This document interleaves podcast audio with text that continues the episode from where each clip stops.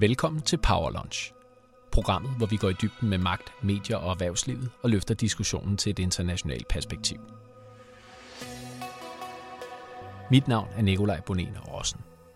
Jeg driver til hverdag et PR-bureau med internationalt udsyn og har taget udtrykket Power Lunch med hjem fra The Four Seasons Restaurant på Manhattan, hvor det siden 1979 har været brugt til at beskrive og institutionalisere frokostmøder mellem indflydelsesrige individer.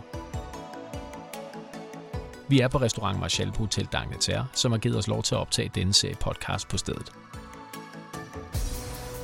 Konceptet er Candid Conversation, det vil sige åbenhjertige samtaler over tre retter med, og med hver ret tager vi hul på nye samtaleemner. Programmet er tilrettelagt af Annette Halstrøm. Velkommen til.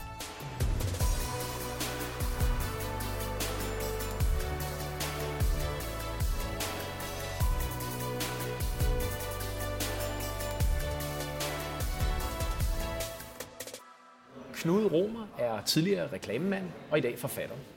Efter en turbulent karriere i reklamebranchen og et liv i overhalingsbanen, vendte han tilværelsen på hovedet, blev forfatter og fik sit gennembrud med debutromanen Den, som blinker er bange for døden fra 2006, der blandt andet vandt De Gyldne Lauerbær, og senere erindringerne Kort over Paradis, som udkom i 2011 til flotte anmeldelser af mange medier. Men han er i højere grad ved at blive kendt som den næsten blinde samfundsdebattør og skønner, der fra tid til anden brænder igennem i debatprogrammer og visspalter med kompromilløse humanistiske budskaber om livet og hvordan det bør leves. Og som på ret enestående vis formår at samle folk på tværs af samfundsklasser og det politiske spektrum. Der tegner sig i hans skikkelse måske en silhuet af en kultfigur, der på Facebook PT har 17.000 fans, og det til trods for, at han intet har med siden at gøre, og er en af de efterhånden ekstremt få kendte stemmer, der har formået at overleve i den offentlige debat, fuldstændig uden brug af sociale medier. Velkommen til, Knud. Jamen tak skal du have. Det var så mig, det der. Ja, og tak fordi du vil tage imod invitationen med øh, så kort varsel. Skal sige, altså, det var jo blot en, øh, en uge siden, at jeg skrev til dig, og jeg må indrømme, at jeg var lidt tvivl om, hvor lang tid man ville kunne forvente at få svartid fra en mand, der er næsten blind, når du sender en, øh, en, en e-mail. Så der vil jeg sige, at jeg var positivt overrasket over, at du nåede at svare så hurtigt tilbage. Så tusind tak for det. Jamen, du benyttede dig jo af de to bedste tricks. Og det ene, det var, at du roste mig. og så, så skrev du nærmest hele min biografi i en mail. Det vil sige, at jeg kunne sidde og baske i selvglæde. Og så inviterede du mig på mad. og jeg er enlig, og jeg får aldrig noget at spise. Så, og, og så kan jeg så sidde her og snakke om mig selv. Altså, det er jo, what's not to like? Så det var, det var virkelig god um, PR og markedsføring der. Men tak for det. Og så, så Knud, for en gang skyld, så er du øh, næsten en par med resten af verden, fordi de kan heller ikke se med her, øh, når de lytter til det her podcast. Så det, der du skal se, det er, at vi skal have vores forret serveret. Yes. Vi får lidt uh, pandestegt uh, pikvar her med en uh, hyldeblomst uh, sauce. Der er lidt sommergrønt, sommergrønt i form af babygulerødder, der er lidt hvide spars og lidt uh, grønne ærter. Velbekomme. Juhu, tak skal du have. Tak. Værsgo uh, til for dig. Tak skal du have. Jeg skal jo på spisekursus. Er det øh, fordi, når man er ved at miste synet? Ja, så jeg kan jo ikke se noget. Jeg elsker stjerneskud, så jeg, jeg spiser altid citronen først. Og, altså, jeg kan godt lide citroner, men at sidde og gumle på en citron og tro, det er en fiske, fordi det er sådan lidt deprimerende. Ikke? Ja, ja, hvis, jeg, hvis vi lige skal beskrive øh, for lytterne, så sidder du her foran mig, og jeg havde faktisk øh, forventet, at du ville komme i, det, øh, øh i dit nye øh, antræk, som jeg så i TV2 øh, til at starte med, som var en... Øh, en, en, en, en sort habit, et sort slips og så nogle sorte øh, øh, små runde briller eller Tintin og gult armbånd. Det havde du forklaret i TV2, og det var din nye uniform. Ikke? Ja, ja, godt nok. Men, ja. men, men det har du ikke på i dag. Du sidder faktisk her øh, for mig fuldstændig, som jeg altid har, har set dig i mediebilledet, uden briller og kigger mig lige i øjnene. Jamen, det er jo en uniform, det andet, ikke? Okay. Altså, det er, jo, det, er jo, det er jo igen skandalen af berømmelsens mor, og det er jo et spørgsmål om at lave et eller andet udtryk, som man kan huske, og som man kan genkende, og som, som som jeg kan sætte på arbejde og sende ud i verden. Ikke? Altså, og så er det jo sådan prøveidentitet. Ikke? Altså, det er jo, jeg, blev, jeg er blevet skilt og blind. Det, altså, jeg bliver blind om lidt. Jeg bliver så at sige skilt og blind samtidig, så det, hele dit liv går i stykker. Jeg ramte lynet. Jeg, jeg, jeg er fuldstændig gået i stykker. Alt, hele min fremtid og fortid. Jeg mistet kone, børn, bil, båd, hus på landet. Jeg har mistet mit syn. Min fremtid er fortid. Jeg, jeg er færdig. Jeg kan aldrig mere læne mig tilbage i mig selv i tryg forvisning om, at jeg ikke falder. Så, så nu har du... Så ja, jeg er fuldstændig ødelagt. Så det, det, du så gør, det er jo, at i stedet for at ligge i første stilling og klynke, så må du jo på en eller anden måde... Altså, ved du hvad, det eneste, man ikke må miste, det er mening. Og mening, det er noget, der bliver skabt af historier. Du skal have en retning, et mål, en udvikling. Så du må ikke, hvis det, det værste, man kan miste, er sin historie. Og den kan jeg jo lave ved at lave en historie. Så nu opfinder jeg en, en, en, en Don Quixote-figur, en eller anden blind mand, der ser ret crazy ud. Og, og ham, ham kan jeg så have som min nye identitet, og så kan jeg lave en ny historie, hvor mit liv går videre og bliver ved med at være opdagelse, udvikling, en historie, som jeg ikke ved, hvor fører hen, samtidig med, at han er salgbar. Han ser pis godt ud på plakater, han ser skide godt ud på en scene, han ser ekstremt mærkeligt ud i, i sådan nogle forskellige sammenhænge, fordi at jeg jo sætter sammenhæng på spil. Når du normalt kommer ind i Godmorgen Danmark eller Godaften Danmark eller sådan noget, der sidder du og ser fuldstændig så, så almindelig ud som overhovedet muligt.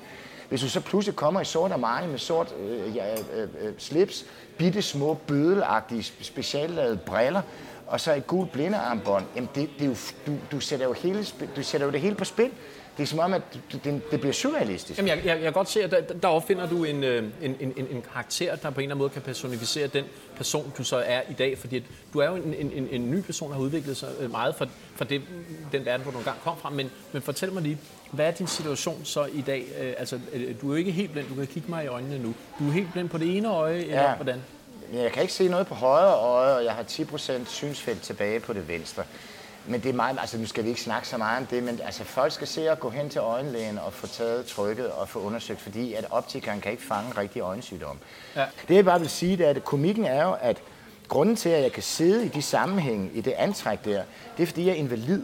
Og det vil sige, at du kommer ind som et chok, hvor folk ikke til at sige, ej, hvordan fanden er det, du ser ud? Bliver du godt til de solbriller af, de sidder på fjernsynet? Hvorfor har du det blindearmbånd på? Hvordan er det, du ser ud? Det tør de ikke af hensyn. Så de tror, sådan ser man ud, når man er blind. Ja. Så jeg kan, jeg kan sidde der med, med fuld social accept og, og fuldstændig gøre en surreal iscenesættelse af et eller andet meget normalt. Ikke?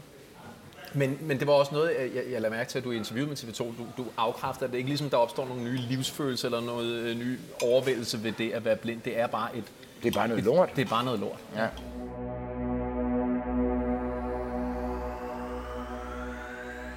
Men sådan har det jo ikke altid været. Det er jo ikke det, det skulle handle om, Knud. Men jeg skrev jo til dig efter, som jeg engang for mange år siden, øh, selv som dreng, læste om øh, dit turbulente liv i reklamebranchen og din exit fra den her. Og jeg tror, det var Euroman, så vidt jeg husker. Og det jo, var, Gud, ja. ja. Ja, sikkert. Øh, men det var faktisk første gang, jeg nogensinde stiftede bekendtskab med et ansigt fra reklameverdenen. Og du havde øh, været enormt succesfuld og berettet om den her nytårsaften, hvor det hele vendte. Øh, du var hos Bjørk på Island og havde brugt alle dine penge på kokain og sko fra det franske mærke Baluti. Til dem, der ikke ved det, de håndlaver ukristeligt dyre sko, øh, der skal pusses i måneskid med Dom Pignon champagne, hvis det skal være efter bogen altså. Og pludselig havde du mistet dit job, din lejlighed, kort sagt det hele øh, øh, væltet, øh, og kiggede ned på Baluti-skoene, der lignede, jeg citerer her fra politikken, et par udtrådte tøfler på en alkoholiseret, hjemløs narkoman-bums. det, det, det, vil sige, det, det er en hård selvkritik at komme med. Hvad skete der? Jamen, jeg tror, at, altså, at den er jo en meget velkendt historie, ikke andet end at, at jeg vil ikke reklame, men jeg, jeg, jeg, da jeg var 13 år, ville jeg være, jeg ville ikke engang være forfatter, jeg ville være, ikke engang være poet, jeg ville være tysk poet og udkomme på, på Insel i Frankfurt. Det er rigtigt, du er halvt tysk, halvt dansk. Ja, um, og det var umuligt. Det vidste jeg ikke. Altså, når man er lille, skal man jo drømme den umulige drøm, inden du ved, at det ikke kan lade sig gøre, men det ødelagde jo resten af mit liv, fordi lige meget hvad jeg lavede, var det ikke godt nok. Det viser, at der er tre danskere, der er udkommet der, og ingen af dem var levende. Det er I.B. Jacobsen, hos Andersen og Herman Bang. Så jeg studerede 17 år litteraturvidenskab, og jeg er aldrig kommet videre. Det, det var jo, du må regne med, at man er jo meget vidensbegæret. Du prøver at finde ud af, hvad, hvad er, du vågner op i puberteten og prøver at finde ud af, hvem er jeg? Hvor er jeg? Hvad sker der? Jeg skal dø. Hvad er historie? Hvad er sprog? Hvad er tilstedeværelse? Hvad er menneske? Hvad er, hvad er universet? Hvem er jeg? Hvem er jeg? Hvem er jeg? Og så spørger du dine forældre, og din mor siger jo, jamen altså, Knud, øh, tsh, far bliver nervøs. Ikke? Og så, så hvad skal du spørge? Så går du på biblioteket og læser. Ikke? Jeg kunne ikke forstå, at folk ikke løb rundt med lamper om dagen og, og råbte af skræk. Fordi der er jo, det er jo fravær. Men fanden er jeg? Hvad jeg? Har bevidsthed. Men fandt, fandt du det svar i reklameverdenen så? Nej, eller nej. Jamen, så det vil jeg da ikke tro på heller. Nej, nej, så sad jeg jo i 17 år og læste mig igennem samtlige erkendelsesteorier, hermeneutikker og semiotikker og antropologi og, og hvad som helst. Psykologi, psykiatri, den ene skole- og lærerbygning efter den anden. Der var ikke nogen af forklaringerne, der var fyldeskørende. Og så, så gik 10 op for mig.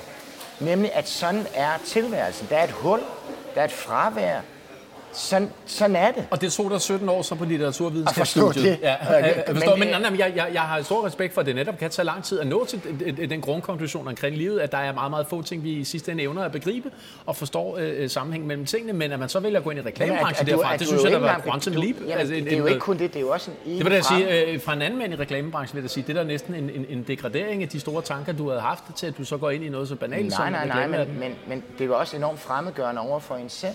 Og det, det, som jeg gjorde, det var, at jeg jo bare, eftersom jeg ikke fandt ud af litteraturvidenskab, jeg kom ikke ud på arbejdsmarkedet, jeg fandt ikke nogen plads i livet.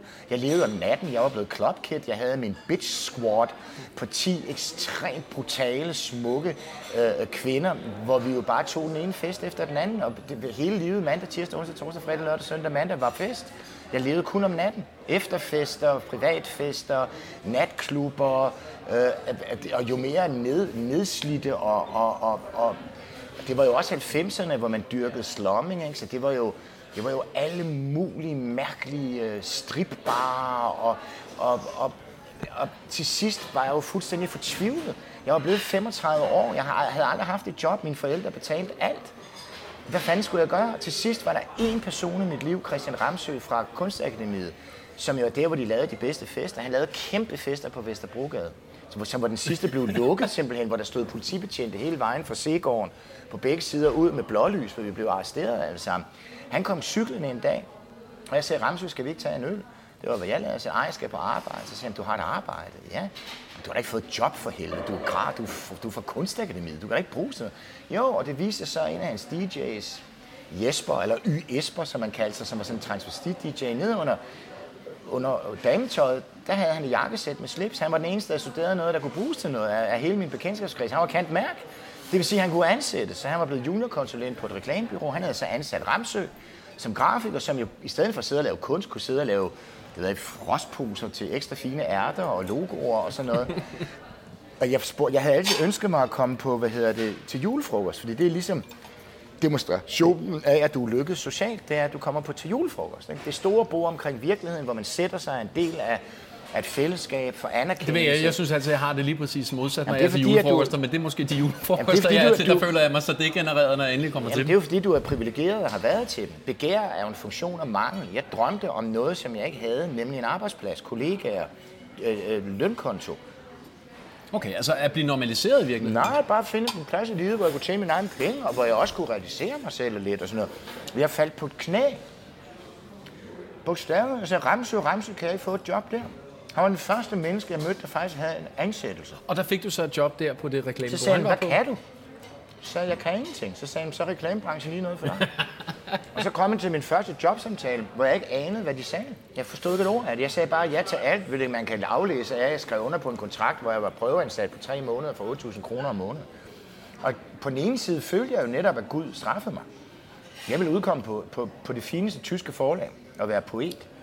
Ja, Insel. Indtil Falak, og nu skulle jeg så være, være reklametekstforfatter. Jeg havde det, som om jeg var pianist i et bordel. Ja. Men, men samtidig, så tænkte jeg også, jamen det er jo Gud, der vil give mig en lærestreg.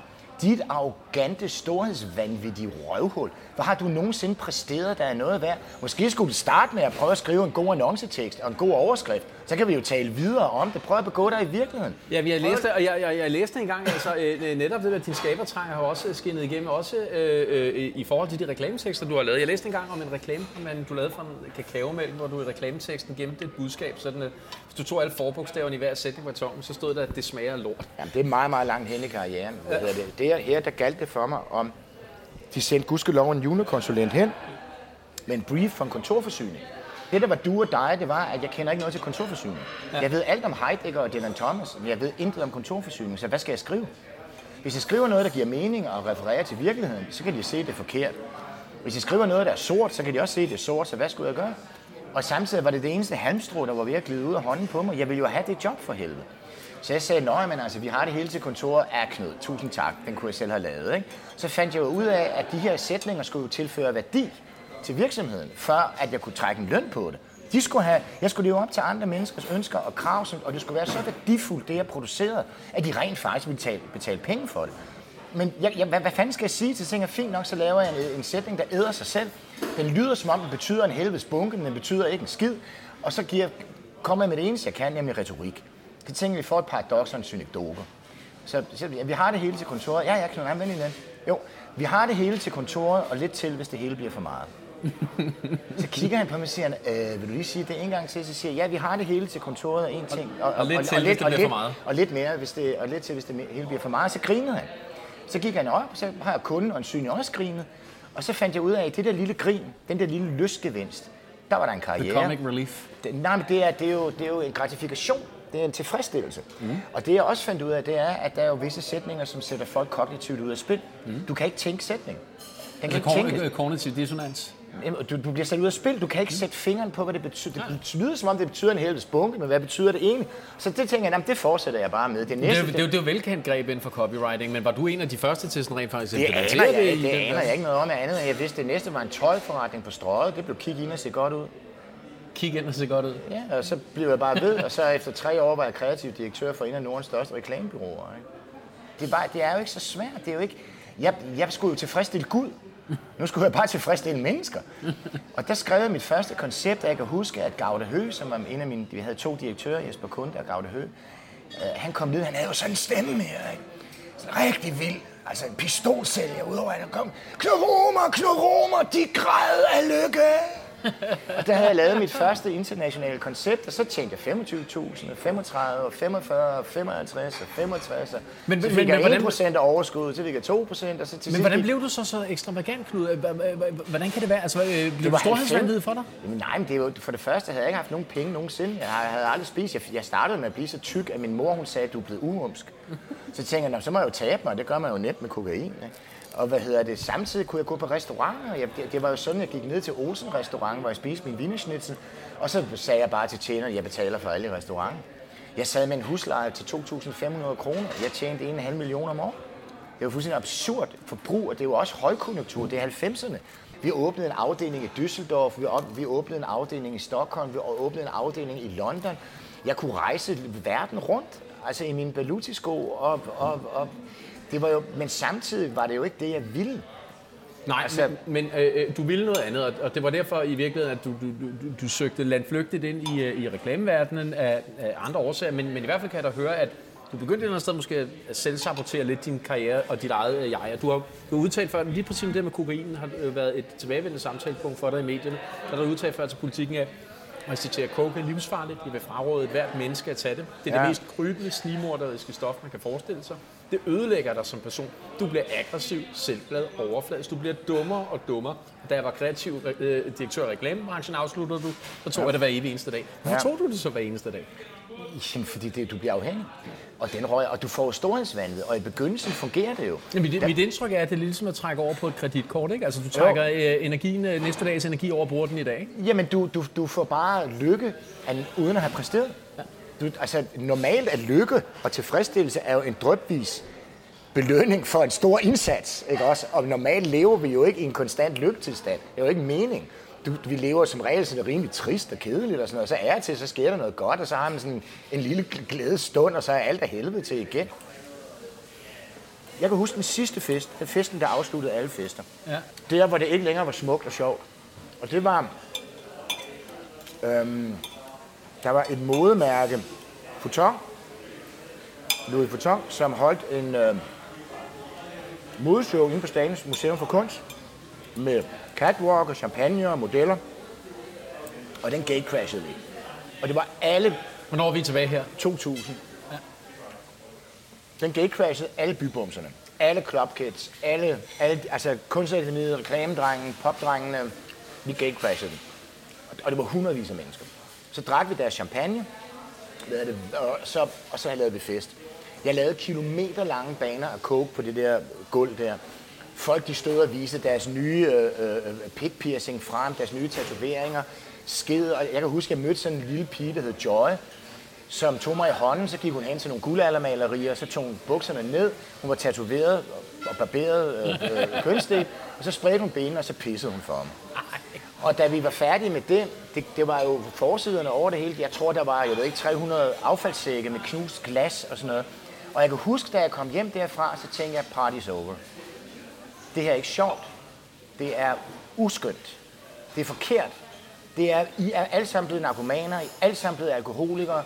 Det her, det var ikke det, der var meningen med med den glade overskridelse, den glade nihilisme, udtrykslejen, accepten, øh, hvad hedder det, det, det, det sprudlende, det glade, det vidtige. Det her, det er jo endt som, som noget fuldstændig forfærdeligt.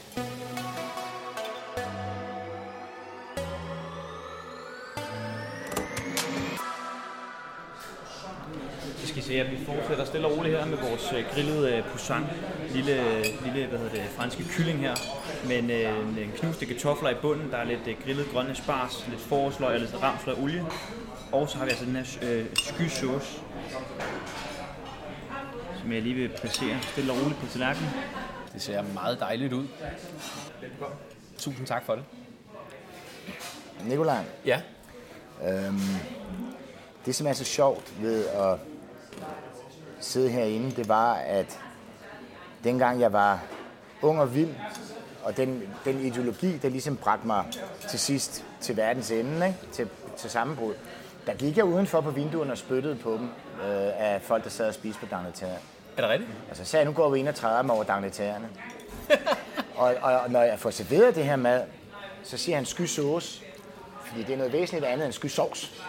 Fordi det er noget, vi alle sammen spiser. Når vi får en poisson, Ja. så, ja, med, med noget, hvad, hvad, hed, hvad kaldte han kartoflerne? Ja, hvad, øh, hvad kalder han Men kartoflerne? det er jo det er en halv grillkylling med pomfrit og skysovs. Ja. den, er, den er bare formforvandlet udtryksmæssigt. Men er det virkelig Altså- så ikke, så når vi venter om og siger, er det virkelig ikke også det, der er sket med dig? Du plejede at være en bad boy, ja.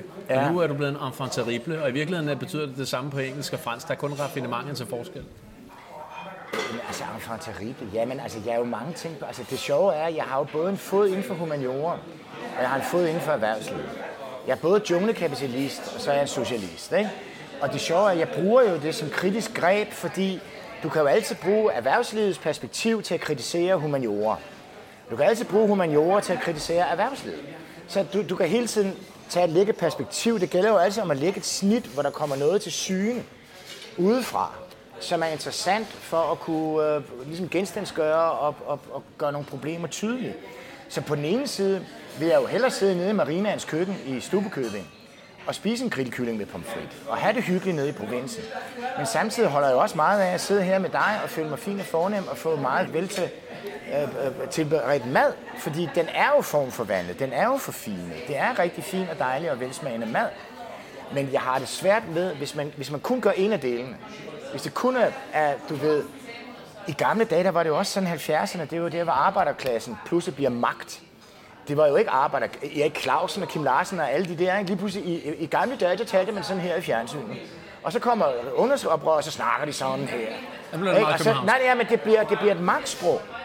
Det er Erik Clausen, han er sgu da ikke arbejderklasse altså så nu skal du ikke komme for godt i gang, du ikke, ellers så smækker jeg dig en, ikke? Og, og det var sådan det rå over for det kogte, det uforarbejdede over for det forarbejdede, hvor det lige pludselig var det rå og det ukogte og det enkle, og du ved, der, var det, der var det ægte og det oprindelige og det sande, mens alt det andet var noget hyklerisk, borgerligt pis. Altså, det, det cuts both ways, ikke? Men jeg har, det ærligt, jeg har haft det meget svært med overbefamlet mad på Michelin-restauranter.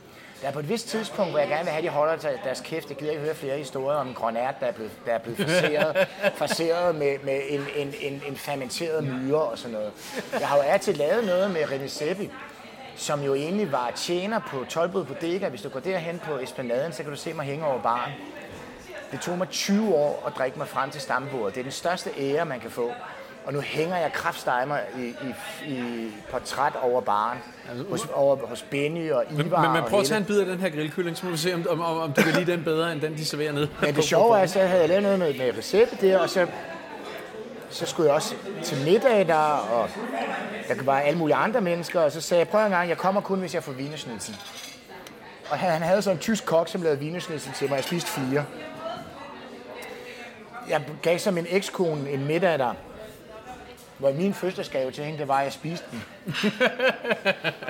Og jeg må sige, det var en oplevelse, men, men de er jo så forfinet, at, du, at de, jo- de jo nærmest leger med brækgrænsen.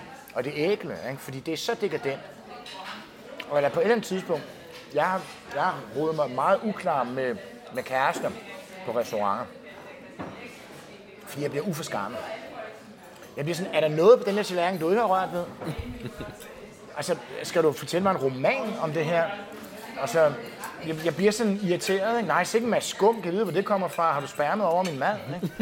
Men Altså- måske, øh, øh, måske er det i virkeligheden også et udtryk for, altså øh, Michelin-restauranterne og den, den gode gastronomi er jo et eller andet sted udtryk for et præstationssamfund. Øhm, og øh, at, at, at mennesket presser sig i øh, forskellige, øh, øh, i forskellige henseender og i forskellige discipliner. Ja. Og det ved jeg er noget, som du har øh, i hvert fald over det senere år søgt at tage et opgør med. Du udtaler blandt andet et interview i 2019 med mandag morgen, at præstationssamfund, det er i hvert fald din fjende nummer et. Og da du tonede frem på skærmen i debatten på DR2 kort tid efter, der var det meget med budskabet om, at vi skal til at give barndommen tilbage til børnene, og vi skal holde dem fri af det her præstationssamfund.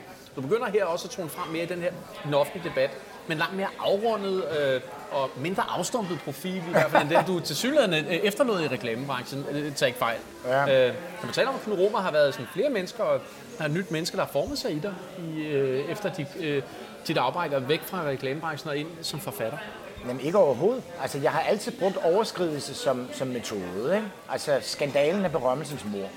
Men det kræver, at der sagde du, skandalen er Skal, skandalen er berømmelsens mor, men det betyder jo også, at du sætter din røv på øretævernes holdplads, og at du, du står i fare for at udløse shitstorms, og du, du, du, du leger med ilden. Altså, det er pikken i stikkontakten. Og, og, men hvis du vil sige noget, vil have noget at skulle have sagt, jeg har det jo sådan, jeg har været igennem ret mange, altså jeg er jo, jeg, jeg, jeg er jo rundet af humaniorer. Jeg er rundet af kritisk teori, af Frankfurter skole, af humanisme, af, af en vis ideologikritik, øh, en vis, hvad hedder det, øh, hvad hedder det, utilfredshed med forbrug og med, med i hvert fald hæmningsløs forbrug, og sådan en forblændet øh, verden, der, der, der, der fungerer 100% på erhvervslivets præmisser og på konkurrencesamfundets præmisser. Det er jo absurd siden, hvornår har de skulle bestemme, hvordan klaveret spiller? Hvem er det, der bestemmer, øh, og, hvordan samfundet skal indrettes? Ja, I øjeblikket er det jo tydeligvis, at det er kapitalen og det er økonomien, der bestemmer. Men økonomi er jo normalt et middel, og ikke et mål. Det er et middel til et mål. Så, så til økonomien skal igen, og erhvervslivet og alle de ting, det er et middel. Men målet, det skal være moralske hensyn, menneskelige hensyn, æstetiske hensyn. Det skal være ideologier, værdier. Vi skal begynde at snakke igen om, ikke hvad kan betale sig, og hvad er mest effektivt, og, og hvad, hvad er gevind, altså hvad er din øh, forventede livsindkomst og sådan noget. Du skal for, øh, have, hvad er dit forventede liv? Hvordan vil vi indrette samfundet, så vi får det bedst mulige liv for så mange som muligt? Det behageligste liv, det rareste liv, det mest inkluderende liv. Det liv, vi, som, hvor vi får mest ud af livet. Og det gør det jo ikke nødvendigvis ved at løbe rundt øh, for at skulle betale gigantiske hvad hedder det, øh, øh, øh, øh priser for 40 kvadratmeter bolig, hvor der, hvor der sidder nogle ejendomsspekulanter, der sidder på en karibisk ø og betaler ikke skat. Altså, det er jo absurd. Men det der jeg godt mærke til i, i selv samme interview der med debatten med DR2 der i 2000, der taler du netop det der med forventet livsindkomst versus øh, øh, det forventede liv. Øh, Ja, det rige liv i forhold til materiel, hvad hedder det, forbrugs... Ja, hvad, hvad, hvad er rigdom Ja. så i sidste ende, kan man så også spørge sig selv, og det er jo det, som du, du, du adresserer implicit i Selvfølgelig er det den fedt diskussion. at være rig, selvfølgelig er det da fedt at han, altså, men, men samtidig, kære Gud, det kan vi ikke, vi, vi kan ikke blive ved med det. Vi kan ikke alle sammen, hvis hele verden skulle have vores levestandard, en goddag med en økseskaft. Så, øh, jamen, så vil jeg også sige så meget, det er den nye Knud Romer i, i godseøjne øh, rent faktisk prioriterer. Altså ikke ham for Nej, reklameverdenen nej, med fordi kokain. jeg, den nej, nye, nej, nej, nej, jeg, jeg, jeg prioriterede nøjagtigt det samme i reklamebranchen. Det var derfor, jeg var enfant terrible. Det var jo, at jeg legede ikke med. Det er jo derfor, du kan finde sådan nogle kakaoæsker, hvor der står, det smager af lort, hvis du sætter bogstaverne sammen. Eller det var derfor, at jeg lagde mig, hvis der var workshops med fremtidsforskere eller sådan noget, så gik jeg ned og lagde mig på deres bord og begyndte at snorke. Altså hele tiden være i opposition, hele tiden prøver at øh, sætte den sammenhæng, man tager for givet i spil, og vise, hvad er det for nogle betingelser, I snakker ud fra? Hvad er, fanden er det, I laver? Og jeg prøvede jo altid at lave ad-busting. Altså, for mig er jo, er jo det interessante... altså for, demystify de myter, de præsenterer, Nej, eller hvordan? ad-busting, det er jo hele tiden at vende mediet mod sig selv. Okay. Be, benyt dig af mediets præmisser for at undergrave mediet selv. Altså, jeg, kan huske, det første, jeg prøvede, det var at komme ind i National Enquirer, mm. som var det helt store tabloidblad. Det er det store sladblad over i USA. Og der havde jeg en chance, og det var, at jeg var nede i Cannes, og var, vi var nomineret til den gyldne palme. Det var med Trias film på Idioterne? Ja, eller ja. Og så havde jeg en chance, fordi nu havde jeg noget fame, der var måske var nok. Og de havde noget, der hed Blue Dot, som var en blå stor prik i bladet, som var lavet med energi af psychics, af sådan nogle Øh, øh, ja, hvad hedder Ja, medier ja, hedder ja, det. ja, ikke? Jeg tror, de hedder medier. Et Og så var er der hver, hver uge var der en lille øh, ting, hvor der stod thank you, Blue Dot. Og så var der en succeshistorie om, hvordan en eller anden person havde rørt den blå prik der, eller gået rundt med den og havde fået succes. Så jeg lavede så sådan et billede af mig selv, hvor jeg sad i jakkesæt, men det var kun den øverste del af mig. Hvor jeg så holdt det op og sagde, thank you Blue Dot, you took me all the way to Cannes. og det sendte jeg så ind i håbet om, at de ville trykke det. Fordi den nederste del af mig, der havde jeg, hvad hedder det, en penispumpe, en dildo, der lå en CD med, med coke, og så ville jeg have, hvis det kom ud, ville jeg have klippet det ud, og så sat den anden halvdel i, og så udgivet det. Ikke også, ikke? Så det er hele tiden sådan et forsøg på at undergrave mediet med dens egne midler. Ikke også? Om det var reklamer, om det er humaniora, om det er Danmarks Radio, hvad fanden det er. Det er det, jeg synes, der er interessant, for jeg synes, tingene... Jamen så på den måde, så et eller andet sted, må, må, må dit liv jo virkelig også være en demonstration og en, øh, en, øh, en, en, et oprør mod øh, det establishment, øh, som, som, som du ser. Det er et oprør mod establishment, det er også oprør mod selvforståelse. At du hele tiden lever i overensstemmelse med nogle værdier og præmisser og et verdenssyn, som du ikke sætter spørgsmålstegn ved. Om det nu er venstreorienteret eller højreorienteret, om det er københavner eller provins, om det er højkultur eller om det er popkultur. Det er hele tiden en fetisering af et eller andet som det eviggyldige rigtige, og alt det andet som noget pis.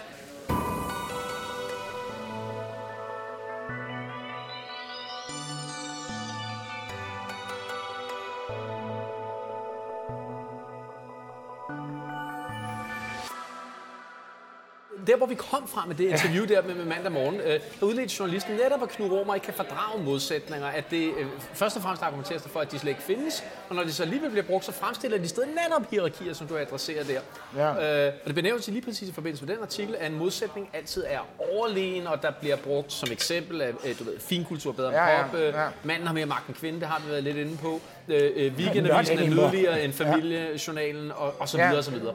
Altså at middelklassen, øh, det, det, det helt store øh, øh, modsætningsforhold, det er jo netop det der, og du har også talt om det tidligere, det her med øh, øh, reality-skuespillere, som vi sidder og ser på på tv, versus middelklassen, der sidder og griner af dig. Altså middelklassen er mere perfekt end de andre osv. Ja. Og der svarer du altså i, øh, i det her interview, at præstationssamfundet, det er min fjende nummer et. Det var der, hvor vi kom fra. Ja. Fordi den illusion, der bliver fremstillet af folk selv og af medierne, om at der findes et godt, et sikkert og trygt og problemløst liv i den gennemsnitlige middelklasse, det er den største løgn.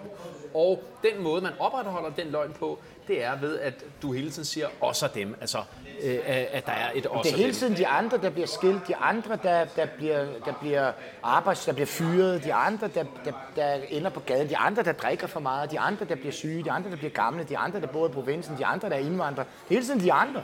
Men til sidst er der jo så mange af de andre, at der ikke er flere mennesker tilbage. Det, det som man gør, det er jo, at du tager uacceptable aspekter ved dig selv. Mm. Dem procerer du ud af. Og så kan du fortrænge den ved at forfølge det i skikkelse af de andre. Ikke? Et Dr. Jekyll Jer- og Mr. Hyde, jamen det var på et tidspunkt, hvor din sociale identitet ikke hang sammen med dine drifter og din seksualitet. Ja, dem spiller han bare op. Så han er kun doktor hele livet, er han bare bevidsthed og intelligens og, og læge.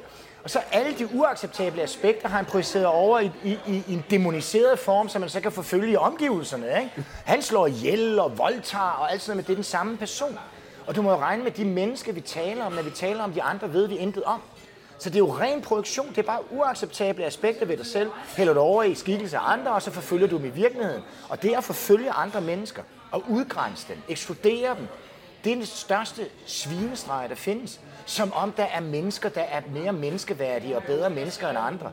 Du kan være man- klogere, du kan være smukkere, du kan være alt muligt, men det gør dig ikke til bedre mennesker og har, til at have mere ret til at være end nogen som helst Men er det ikke et af de øh, lige præcis største udfordringer, vi har i øjeblikket i, øh, i, i, i samfundet i dag, både i medierne og politik, altså udskamningssamfundet bliver der også øh, meget talt om, at der er alle mulige forskellige grupperinger, der bliver udskammet, både majoriteter og minoriteter Ja, og ja. enkelttilfælde. Ja, men og, du kan jo knap nok åbne munden. Ikke? Ja.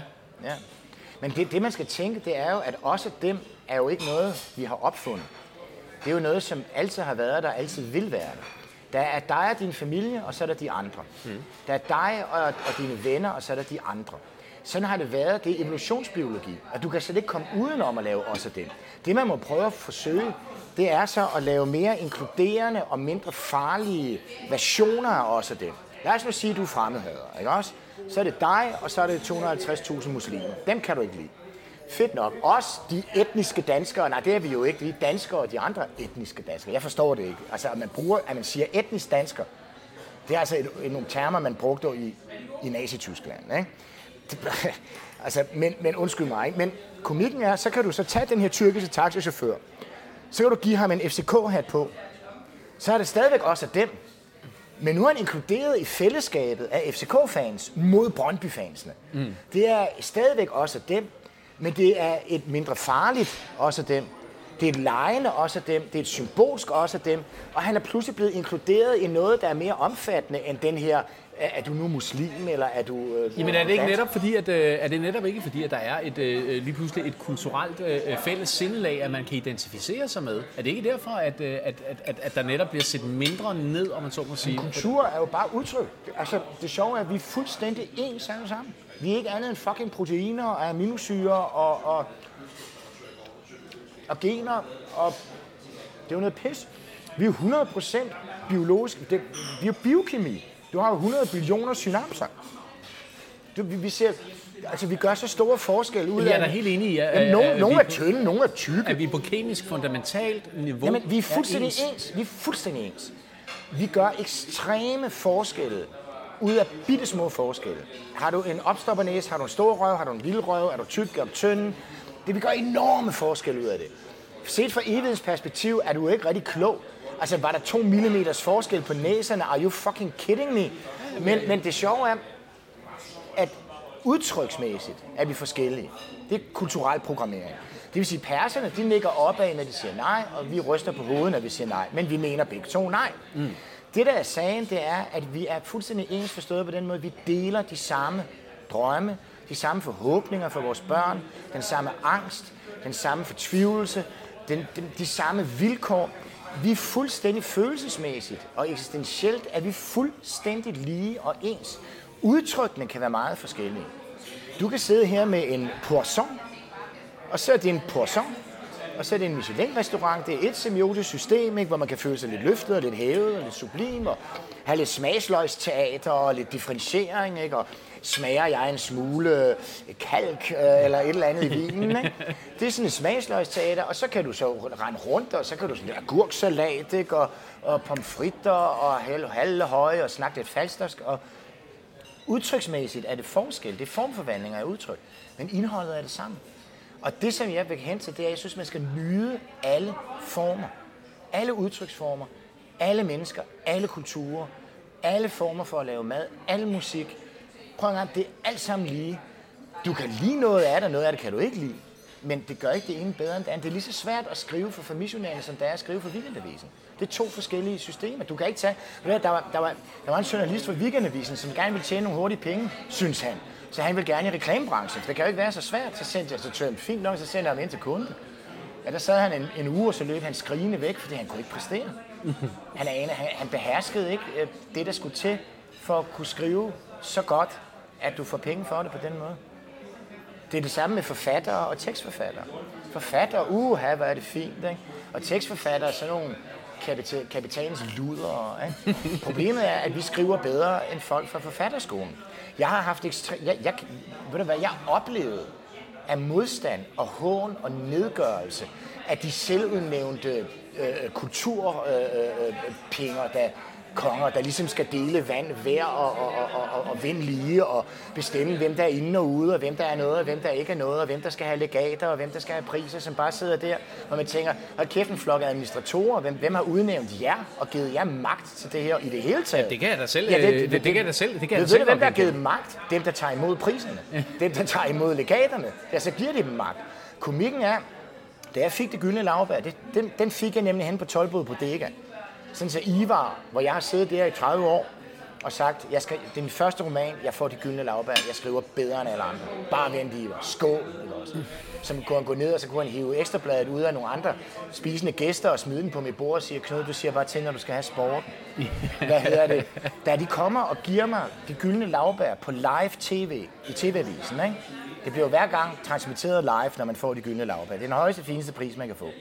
Så fandme om de ikke kommer derop på Tøjbud Bodega med en buket og siger, tillykke med de gyldne lavbær, Knud Romer, og giver mig hånden. Og så visker han mig i øret, vi ville hellere have givet den til Ida Jessen. Nej. Næste år, næste år sidder jeg, man bliver så inviteret til det der cirkus der hvert år. Næste år sidder jeg på den sidste stol til uddelingen af det gyldne lavbær, den sidste stol for lokummerne. Bag mig står der en pt mand fordi jeg havde kritiseret Anders Fogh Rasmussen for, at han skulle holde lavbærtalen. Jeg tænkte, hvad fanden skal han stå og læse et partiprogram op for derinde? Det havde han synligt gjort så effektivt, at de troede, jeg ved ikke, hvad om jeg ville smide nogle bogstaver efter ham. Men altså, der stod en pt mand bag mig. Og han ville ikke have en gin og tonic. altså, og, og, så stiller de sig op på talerstolen, så siger de i fuldt alvor, det var Smagerup, der fik det for mærkedag. Så siger de i fuldt alvor, kigger over på mig og siger, med alle respekt, Romer, så er vi jo glade for at give det gyldne lavbær til en rigtig forfatter i år. altså okay, fint nok, det træder det lavet til, at jeg har fået trådt nogen over tæerne. Og så kan du se, hvad der kommer ud, når du træder folk over til andre. Så kommer der ud, hvem de egentlig er, og hvad det der er for et, en, et spil, og hvad det egentlig betyder for dem, det de gør. Har det noget med litteratur at gøre? Har det noget med noget som helst at gøre?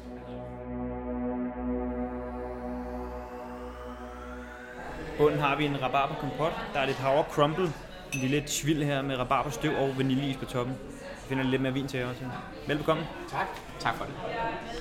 Knud, øh, du skrev jo til mig, at du i dag ville komme direkte fra din forlægger. Ja. Fordi du vil skrive under på dine fire næste bøger, øh, ja. som du har skrevet under coronapandemien. Og det synes jeg, det, det lyder jo meget ambitiøst, når man også samtidig tager i betragtning, at du gik i gang med din opfølger til din debutroman 12 år efter, at debutromanen udkom. Så... Jeg havde den færdig 12 år efter. Ikke? Ja, du havde den færdig 12 ja. år efter, ja. Det er rigtigt. Men hvad har du kastet dig ud i den her gang? Fire bøger? Nej, det lyder også bedre end det er. Men hvad hedder det? Nej, men jeg har jo været fortvivlet, fordi jeg er blevet skilt samtidig med, at jeg bliver blind, samtidig med, at coronaen slår til og tager forsamlingsforbuddet tager en hver indtjening. Mm. Samtidig med, at jeg har enorme udgifter til advokatsalærer. Jeg er fucked. Det er jo et sigtekone af min pande. Hvordan skal jeg overleve det her? Hvorfor? Du må regne med, at, at, at den tyske udgave skulle udkomme øh, i marts 2020. Ikke? Og, og hvad hedder det, øh, det, det, alting blev aflyst i Tyskland ni dage før. Det er 14 års arbejde for Gaves. Den, den internationale lancering til Leipziger bogmesse. 1500 forlag, 51 lande, 250.000 gæster. Alt er aflyst. Jeg kan ikke tjene nogen penge, fordi forsamlingsforbuddet forhindrer, at jeg kan ikke optræde. Samtidig har jeg enorme udgifter til advokatsalærer. Samtidig, Hvorfor har du det? Ja, fordi jeg bliver skilt. Det er jo, det er jo, det er jo absurd, hvad det, det koster 3.500 kroner i timen. Ja. Altså, så jeg er jo ned. Samtidig sidder jeg helt alene. Kan ikke gå nogen steder hen. Kan ikke tjene nogen penge. Jeg har ikke noget arbejde. Jeg sidder bare der. Men nu er det og så, og så, og, nej, nej, men så bliver det mørkt, ikke? og så begynder jeg at skrive, fordi at det er min vej ud, det er at forvandle ting til sang og til udtryk. Og det er jo mit håb, det er så, at så kan jeg jo gøre noget ved det. For jeg kan gøre noget ved det. Jeg kan jo sidde og trykke pengesedler. Hvis det, jeg laver, er, er ordentligt, så har jeg et håb, så har jeg noget at se frem til, så har jeg en kommende, jeg har en forventet indtjening, hvilket gør, at jeg i det mindste kan falde i søvn om natten, ellers ligger jeg jo og stiger af angst. Så først så skrev jeg en novellesamling, der hedder Den svenske kongens hemmelige marmeladeopskrift, som er meget fin. Og så, øh, hvad hedder det, var det januar, det var meget, meget mørkt, og jeg var fuldstændig fortvivlet og ulykkelig. Og, og så en roman, jeg har arbejdet på i 15 år, som jeg ikke kunne lykkes, også fordi den er skrevet i første person ental som en kvinde, hvilket er lidt af en udfordring. Så skrev den sig selv, og jeg troede, der var gået et år, da jeg var færdig, og kom ind til, til, til forlaget. Så siger en Knud, der er gået to måneder. Og det tog mig en uge at komme ned. Og det er det smukkeste, jeg nogensinde har skrevet. Den, den er, det er ren, det er en solsort, der synger. Det er en rund perle af lyrisk prosa, som er så hjerteknusende og så smuk og så enkel og, og, og, og vidunderlig. Det, det er sådan min girl with a pearl necklace. Den er fuldstændig rund og helt enkel og, og ekstremt smertefuld og, og smuk, og, og jeg elsker den her roman. Det, det sjove er, at jeg sendte så ind til, til, til Sune, som sagde, Knud, du har skrevet et mesterværk. Altså, de mener, det er den smukkeste roman, Lindhardt og Ringhoff nogensinde har udgivet. Der skal altså lidt til der. Og så sendte jeg den så ned til Insel Forlag, og så svarer han, lektøren dernede, det er jo tysker. Det er en meget fin lille roman, du har skrevet, Knud. Og så kommer der også tre skrivefejl, øhm, som han retter. Men jeg, jeg glæder mig som et barn til, den udkommer. Og jeg har, ikke, jeg har ikke nogen tvivl i mit hjerte, at den her, den vil kunne øh, blive en international bestseller. Men, men, men til trods så for din altså, det som jeg formoder må være en, en depression over din, din situation med, mm. med din skilsmisse, og Ja. det som coronakrisen har gjort ved at ride tæppet væk under dig økonomisk, Ja. lader det til, at du er inde i en yderst produktiv periode, Jamen, hvor du er inspireret. Jamen, nød lærer nøgen, nøgen mand og søn. Det er jo nød, og det er også derfor, at det tit jo er... Du må jo regne med Dickens og Dostoyevsky og alle de her mennesker, de skrev om kamp med husleje. Hvor fanden tror de, de var så kreative? Ja, de var der nødt til det. Hvis du sidder der med, hvor, hvor du er uafhængig af, om du laver noget eller ej, bare regner pengene op fra og ned, ja, så får du aldrig fingrene ud. Der er jo ingen grund til det. Så hvis du skal, hvis det er nødvendighedens tvang, jamen, så er der ikke nogen vej udenom, så må du jo hive tænderne ud på dig selv. Og hive indvoldene ud på dig selv, og så se at få det gjort. Der har jeg jo lært mærke til, at du også har været en af de, altså inden for øh, kulturverdenen, en af de få fortalere for, at, at, at, at- presset i virkeligheden måske kan være med til, at, at, at, at, at der kommer noget positivt frem for, man kun lader sig forfalde på, øh, på legater og... Ja, ja, men altså, det er også en toægget svær, fordi Danmark er et meget lille marked, og hvis der er visse typer af kunst, vi gerne vil have og nyde, så er der ikke nok mennesker på det marked, til at de kan leve af det kommercielt. Og jeg synes også, at det her forestilling om den sultne kunstner og alt det her er noget pis. Altså, jeg kan godt lide forestillingen om den velhavende kunstner, som, som er i stand til at begå sig på markedsvilkår, men som også er rig. Dem Og- findes der og ikke som- så super mange af. Der, der, der findes kun krimiforfattere, ikke stort set. Ikke? Ja, og så Per Kirkeby og hvad ellers, der har gjort det over de senere. Når du mener maler, ja.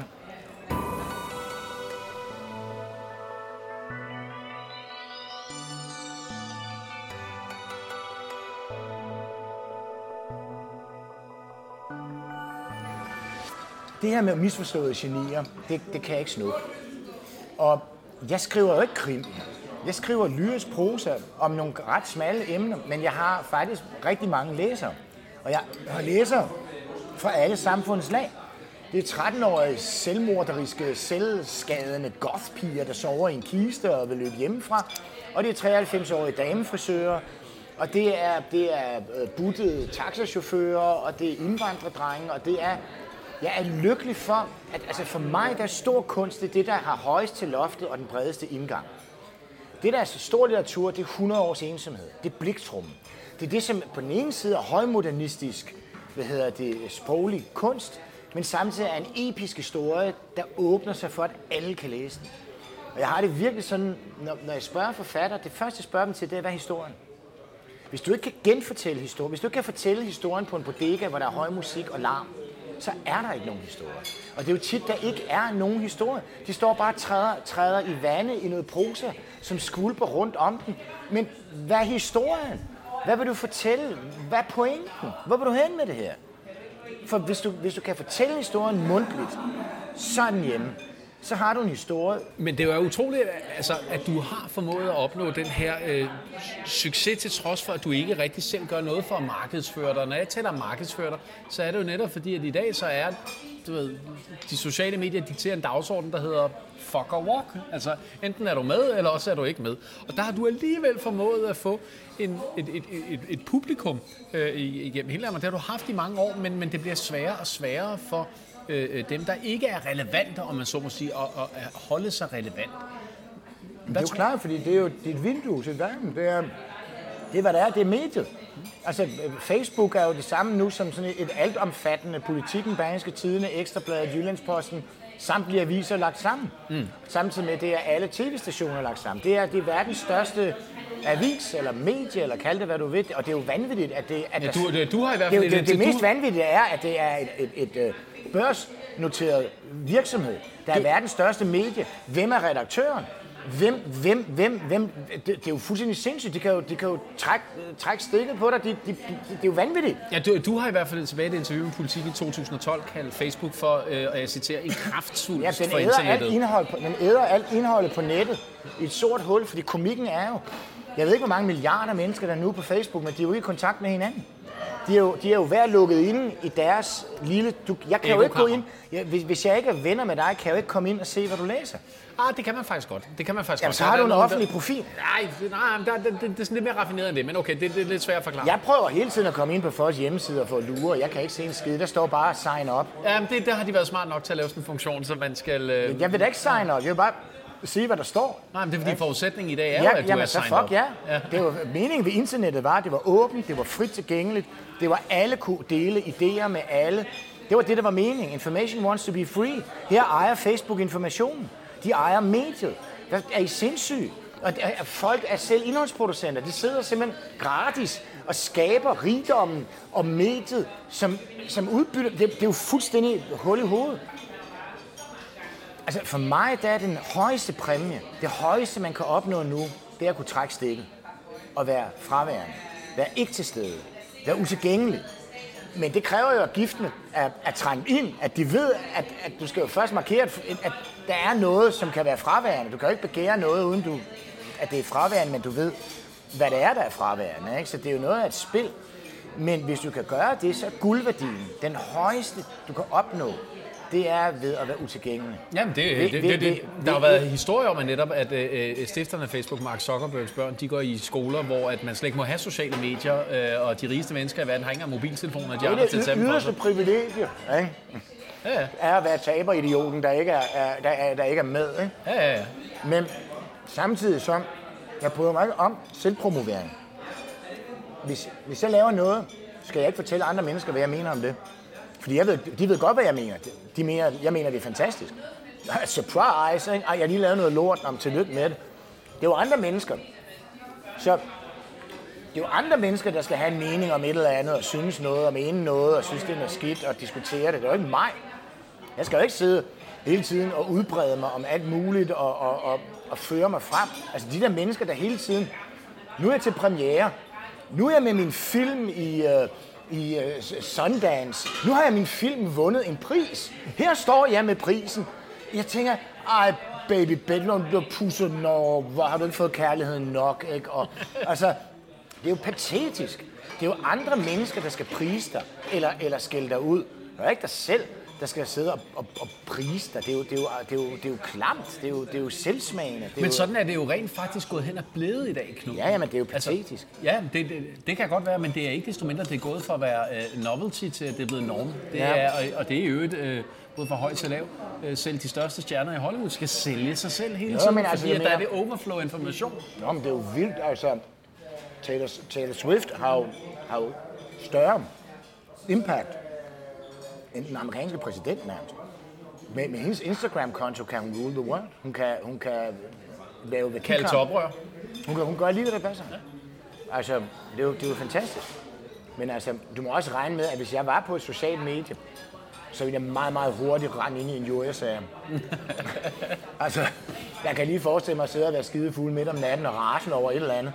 Og, så, og der er jo fandme mange, der er dumme. Jeg kan ikke forstå de der politikere, der tillader sig selv at have umiddelbar adgang til, til, til det. Det er jo som regel Facebook, fordi de er jo gamle. Men hvor mange mennesker, der er blevet fyret på grund af et forkert tweet på et forkert tidspunkt. Eller de har lige skrevet et eller andet på deres Facebook-profil, og så er de fyret næste dag, og er ude en politisk katastrofe. Det er jo absurd. Prøv lige at trække vejret og tælle til 10, inden du, inden du i effekt skriver noget ned. Du så... kan jo ruinere dig selv. Så hvis, hvis jeg havde Facebook, er du sindssyg menneske. Altså.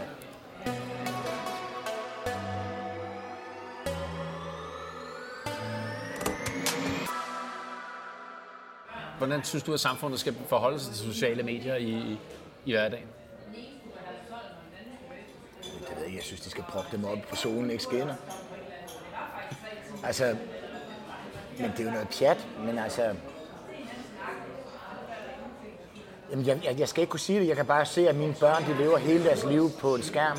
Altså, enten sidder de ved en gaming-computer, eller sidder de med en smartphone, og så sidder de og og scroller endeløse TikTok, 15 sekunders film, endeløse Instagram-billeder.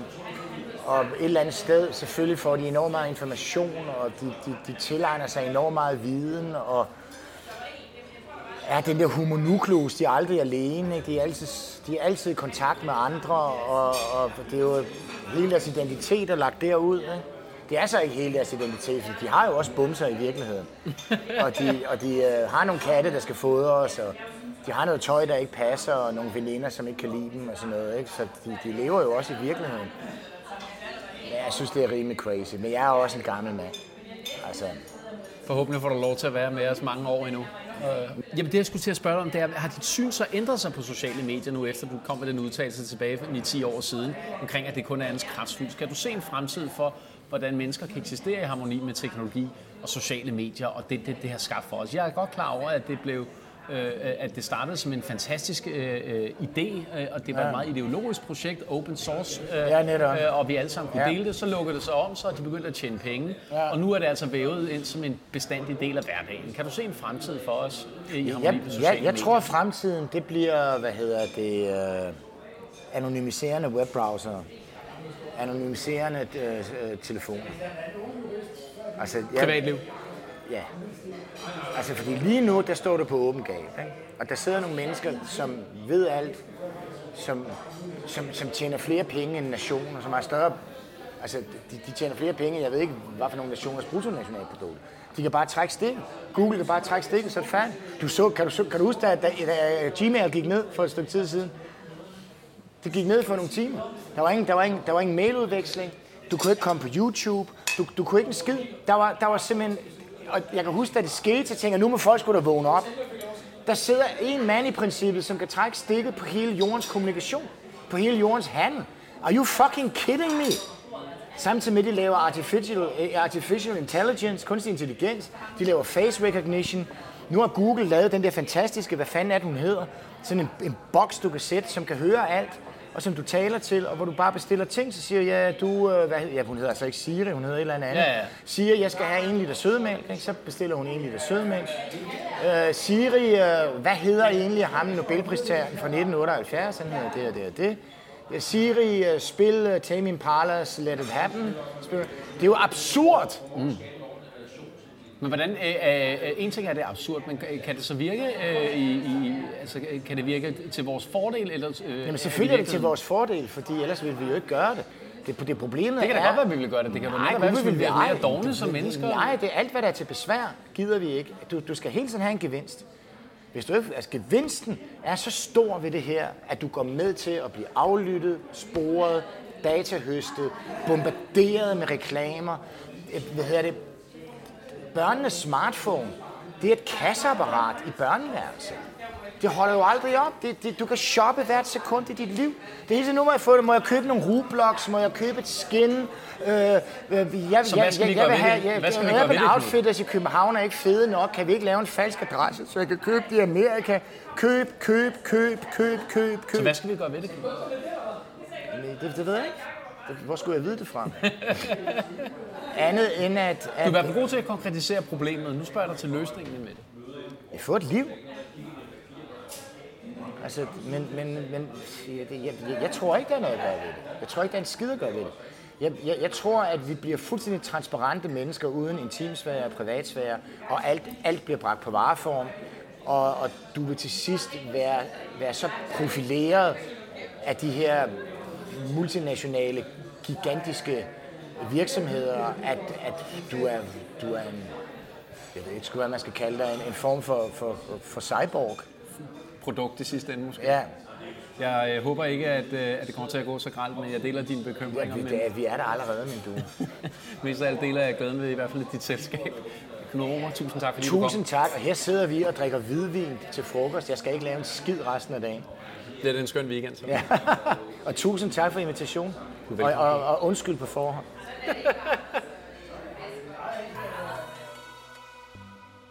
Du lyttede til Power Lunch. Mit navn er Nikolaj Bonin Rossen. Programmet var tilrettelagt af Annette Halstrøm. Tak fordi du lyttede med.